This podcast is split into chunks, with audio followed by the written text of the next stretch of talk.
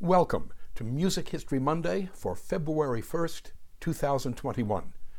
I'm Bob Greenberg, and the title for today's podcast is Pretty Much the Worst. If you haven't already, please consider joining me on my subscription site at patreon.com slash Robert Greenberg Music, where I blog, vlog, podcast, pontificate, review, and bloviate four to six times a week. There are times I crave spicy, I mean really spicy food. Speaking of which, I knew a guy at university from San Antonio. We belonged to the same eating club, which was our version of fraternities, who put Tabasco sauce on everything cereal, peanut butter sandwiches, vanilla ice cream, I kid you not, everything. Next to Berto, who was a professional grade consumer of capsaicin, I am merely a hobbyist. Then again, I never saw Berto consume a Carolina Reaper or a Trinidad Scorpion, hot peppers, that both exceed 2 million Scoville heat units, making them 40% as hot as military grade pepper spray.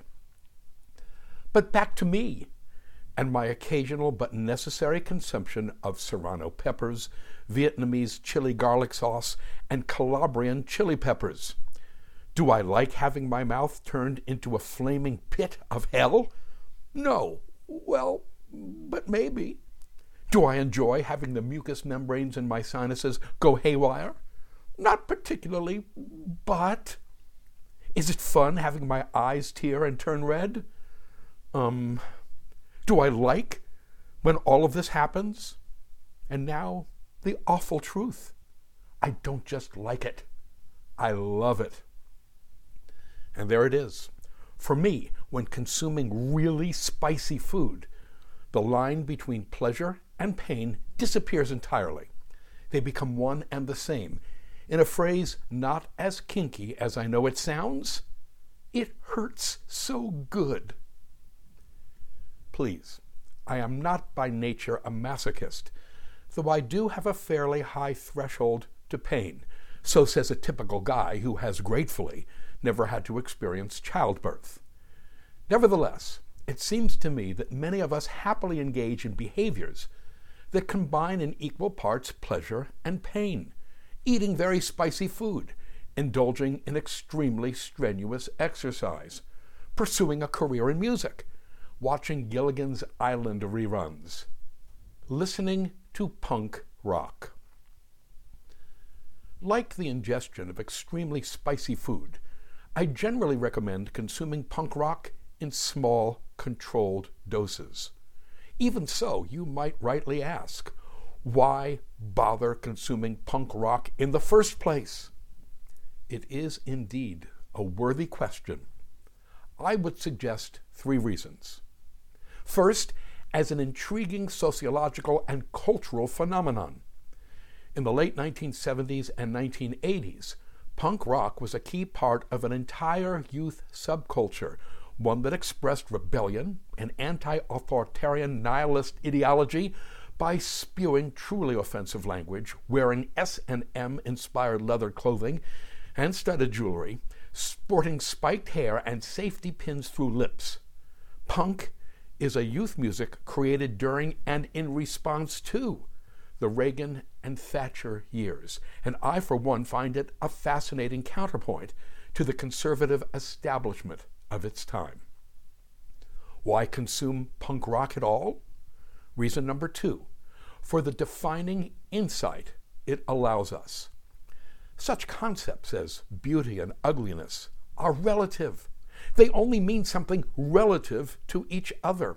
If everything was beautiful, we'd have no concept of what beauty is. Just so, we can only comprehend elegance relative to inelegance, professionalism relative to amateurism, civility relative to incivility, the significant relative to the banal. Listening to and watching the punk band Sex Pistols, for example, perform their version of God Save the Queen, offers us a full day's supply of ugliness, inelegance, amateurism, incivility, and banality. What a blessing! In three minutes and 19 seconds, these lovely lads give us all we require to perceive the remaining 23 hours, 56 minutes, and 41 seconds of our day as being relatively lovely. The print version of this podcast contains a link to that performance. While we're talking about that preeminent English punk band, the Sex Pistols, here's a third reason to listen. Whenever we feel badly about ourselves, all we require to raise our self esteem is to contemplate the short and awful life of the Sex Pistols bass player, Simon John Ritchie, 1957 to 1979, best known by his stage name as Sid Vicious. On February 1st, 1979, 42 years ago today, Sid Vicious was released on bail after having attacked Todd Smith, the brother of the singer Patti Smith, at a Skafish concert. Skafish, named for the band's leader, the lovely Jim Skafish, has the dubious distinction of being called Chicago's first punk rock band. According to the Sex Pistols singer, John Lydon, also known as Johnny Rotten, born 1956, it was none other than Mick Jagger who bailed Mr. Vicious out of jail and paid his subsequent legal costs, to which we might rightly ask, why, Mick? Why? A brief moment of empathy for Simon John Ritchie, who, in the words of his friend and bandmate, Johnny Rotten, was, quote, fucked from the beginning, unquote. Johnny Rotten continues, quote, the poor fucker was doomed. His mother was a registered heroin addict. So where do you go from there? When parents do that to you, it sets you off on such a fucking bad trip. Unquote. Inelegantly, but accurately put, Sid's father, a Buckingham Palace guard and part time trombone player, abandoned Sid and his mother, Anne Beverley, when Sid was just a toddler. The two of them lived in London on the welfare dole, where Beverley sold drugs, not infrequently using her young son as a mule. She was a heroin addict who hooked her own son on smack when he was still a teenager. Johnny Rotten was correct. Simon slash Sid never had a chance. He was an utterly depraved adolescent. Aside from drugs, alcohol, and tobacco, his hobbies included strangling cats with his belt, cutting himself, and beating people with the bicycle chain he carried with him. Nice boy. He told an interviewer, quote, When I get annoyed over something, I need an enemy, someone who's done something to me so that I can take it out on them and beat them to a pulp. And I always find I'm sitting in a room with a load of friends and I can't do anything to them, so I just go upstairs and smash a glass and cut myself. Then I feel better. Unquote. He was capable of a level of degeneracy that set him apart even from the punk milieu where being a disgusting pig was a badge of honor one such story, and one story only, with the understanding that these stories about Sid are legion. Even among punkers, Sid Vicious was notorious for his drug use. He was partying with fellow punker Dee Ramone of the Ramones in London at a party that was freely offering speed, an injectable form of amphetamine. Quote, Ramone and Vicious went to the bathroom to find water to mix with the speed in order to be able to inject it. They found the bathroom completely covered in vomit from fellow partygoers. Unfazed, Vicious stuck his syringe into a toilet full of vomit and drew water from it. Without cooking or heating the contents of the needle, he injected himself with the mix of drug and someone else's vomit. Even to a Ramone, who were famous for their drug use. This was a jaw dropping moment, Reportedly, Vicious remarked to the horrified Ramone, Man, where did you get this stuff? Vicious was capable of shocking even hardened punk rockers with his levels of depravity. Unquote. He played his first gig with the Sex Pistols as bassist on April 3, 1977. He was not quite 20 years old. He was asked to join the group not because he could play the bass, which he could not, and showed little inclination to learn. It's a testament to the primitiveness of the band's music that it really didn't matter. But because he fit the persona, he was punk rock skinny and an outlaw whose shocking behavior raised the band's punk cachet to an entirely new level. Said Sex Pistols manager Malcolm McLaren, quote, If Johnny Rotten is the voice of punk, then Vicious is the attitude, unquote. The critic Alan Jones described Sid Vicious as having, quote, the iconic punk look. Sid, on image alone, is what all punk rests on, unquote. It was to the advantage of the Sex Pistols' public persona that Sid behave as badly as possible. We would observe that giving Sid Vicious an open ended license to misbehave is like giving Kim Jong un a fully operative nuclear arsenal. A really bad idea. Sid acquired a girlfriend in January 1977. Oh my God, what a girlfriend. Her name was Nancy Spungen. Despite the fact that she was just 18 years old when she met Sid, she had already lived two lifetimes worth of debauchery. Raised in a middle class Jewish household in Philadelphia, she was a violent, emotionally disturbed child diagnosed with schizophrenia at 15 expelled from public elementary school, and later kicked out of college, the University of Colorado Boulder, her freshman year for stealing and storing stolen property in her dorm room, she moved to New York at 17, where she worked as a stripper and a prostitute.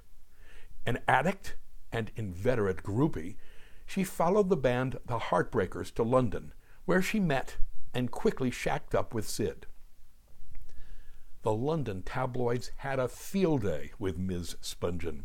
They called her nauseating Nancy because of her constant public displays of drunkenness, lewdness, violence, and vile language. nice girl. Truly, Nancy and Sid were a match made in hell, a perfectly awful couple, fully on par with Satan and 2020. When the Sex Pistols broke up in January 1978, Nancy became Sid's manager. The couple moved to New York City and into the Hotel Chelsea at 222 West 23rd Street between 7th and 8th Avenues. Registered as Mr. and Mrs. John Simon Ritchie, they occupied room 100 on the first floor. That was where, sometime during the night of October 11 12, Sid in an alcohol and drug induced stupor, stabbed Nancy in the abdomen with a five inch hunting knife she had recently given him. She was found dead in the bathroom. Sid gave the police conflicting information. He told them that he and Nancy had fought and that, quote, I stabbed her, but I never meant to kill her, unquote. But he also told the police that he could not remember what happened and went so far as to suggest that during their argument, Nancy had actually fallen on the knife. Sid was arrested and charged with second degree murder. He pled not guilty and was released on bail. Less than two months later, on December 9, 1978, Sid went to the Hurrah Dance Club at 36 West 62nd Street to hear the punk rock band Skafish perform. Mr. Vicious, who should have been grieving for Nancy, instead put the moves on a roadie named Tara.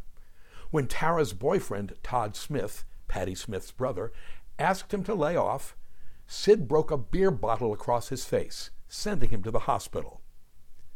Sid Vicious, who was still out on bail, was rearrested and got what he deserved a one way ticket to the Nasty Arst prison on Rikers Island.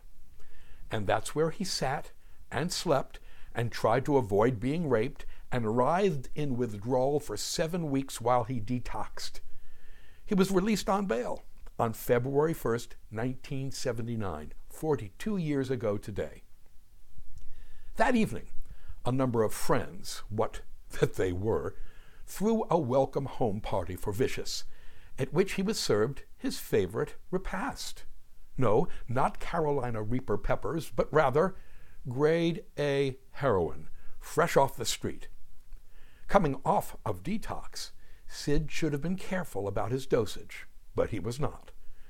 He died sometime early in the morning of February 2nd, 1979, age 21, 42 years ago, tomorrow. Some folks claim that it wasn't an accidental overdose, but rather suicide. Others further claim that it was his mother, who was then living in New York as well, who injected Sid with the killing dose, knowing he'd never survive being sent back to prison. Really, who's to know? But suicide sounds about right. Sadly, his entire adult life, what there was of it, had in truth been one long, slow suicide. Thank you.